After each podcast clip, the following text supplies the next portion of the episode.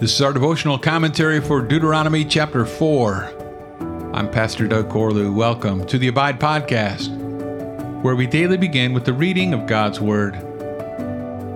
And now, O Israel, listen to the statutes and the rules that I am teaching you, and do them, that you may live.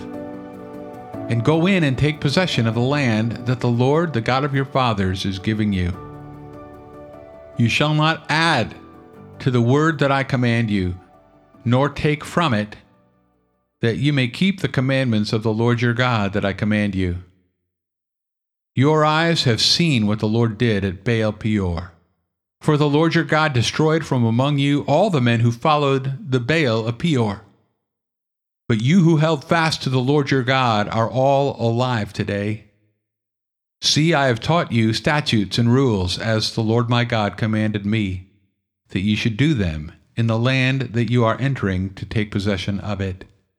Keep them and do them, for that will be your wisdom and your understanding in the sight of the peoples, who, when they hear all these statutes, will say, Surely this great nation is a wise and understanding people. For what great nation is there that has a God so near to it as the Lord our God is to us? Whenever we call upon him. And what great nation is there that has statutes and rules so righteous as all this law that I set before you today? Only take care and keep your soul diligently, lest you forget the things that your eyes have seen, and lest they depart from your heart all the days of your life. Make them known to your children and your children's children how on the day that you stood before the Lord your God at Horeb, the Lord said to me, Gather the people to me, that I may let them hear my words, so that they may learn to fear me all the days that they live on the earth, and that they may teach their children so. And you came near and stood at the foot of the mountain, while the mountain burned with fire to the heart of heaven, wrapped in darkness, cloud, and gloom. Then the Lord spoke to you out of the midst of the fire. You heard the sound of words, but saw no form. There was only a voice. And he declared to you his covenant, which he commanded you to perform, that is, the Ten Commandments. And he wrote them on two tablets of stone. And the Lord commanded me at that time to teach you statutes and rules, that you might do them in the land that you are going over to possess. Therefore, watch yourselves very carefully. Since you saw no form on the day that the Lord spoke to you at Horeb out of the midst of the fire, beware lest you act corruptly by making a carved image for yourselves in the form of any figure, the likeness of male or female, the likeness of any animal that is on the earth, the likeness of any winged bird that flies in the air, the likeness of anything that creeps on the ground, the likeness of any fish that is in the water under the earth. And beware lest you raise your eyes to heaven, and when you see the sun and the moon and the stars, all the host of heaven, you be drawn away and bow down to them and serve them. Things that the Lord your God has allotted to all the peoples under the whole heaven. But the Lord has taken you and brought you out of the iron furnace, out of Egypt, to be a people of his own inheritance, as you are this day. Furthermore, the Lord was angry with me because of you, and he swore that I should not cross the Jordan, and that I should not enter the good land that the Lord your God is giving you for an inheritance. For I must die in this land, I must not go over the Jordan, but you shall go over and take possession of that good land. Take care, lest you forget the covenant of the Lord your God, which he made with you, and make a carved image, the form of anything that the Lord your God has forbidden you. For the Lord your God is a consuming fire, a jealous God. When you father children and children's children, and have grown old in the land, if you act corruptly by making a carved image in the form of anything, and by doing what is evil in the sight of the Lord your God, so as to provoke him to anger, I call heaven and earth to witness against you today that you will soon utterly perish from the land that you are going over the Jordan to possess. You will not live long in it, but will be utterly destroyed. And the Lord will scatter you among the peoples, and you will be left few in number among the nations where the Lord will drive you. And there you will serve gods of wood and stone, the work of human hands, that neither see nor hear nor eat nor smell. But from there you will seek the Lord your God, and you will find him if you search after him with all your heart and with all your soul. When you are in tribulation and all these things come upon you in the latter days, you will return to the Lord your God and obey his voice, for the Lord your God is a merciful God. He will not leave you or destroy you or forget the covenant with your fathers that he swore to them. For ask now of the days that are past, which were before you, since the day that God created man on the earth.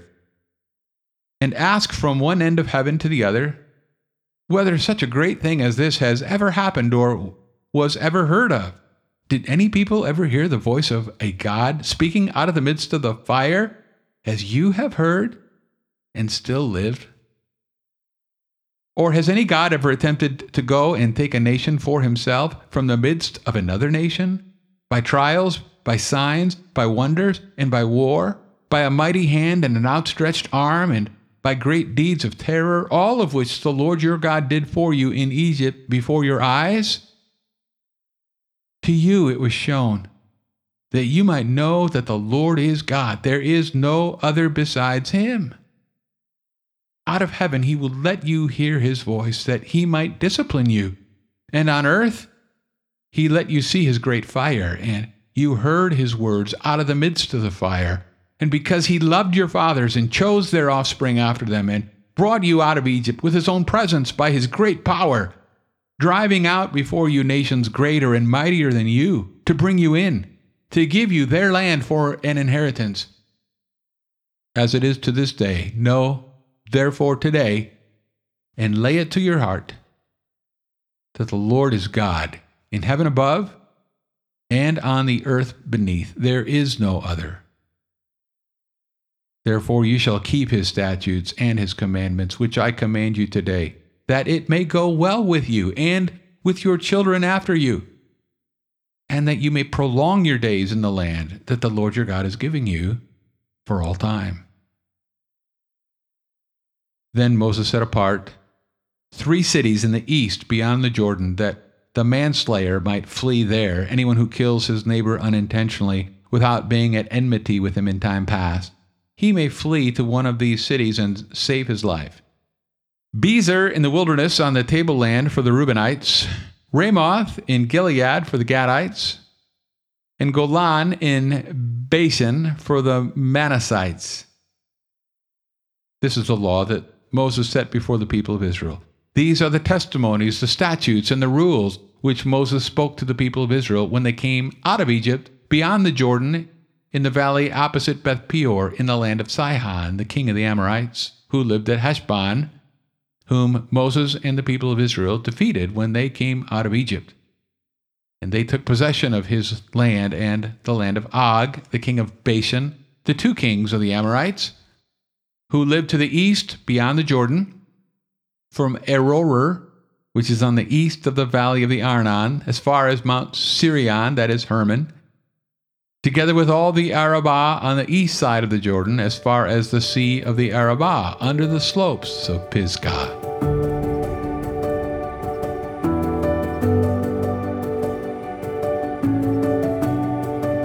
When an adult conversation is interrupted, by a disrespectful child. Someone might suggest that children should be seen and not heard.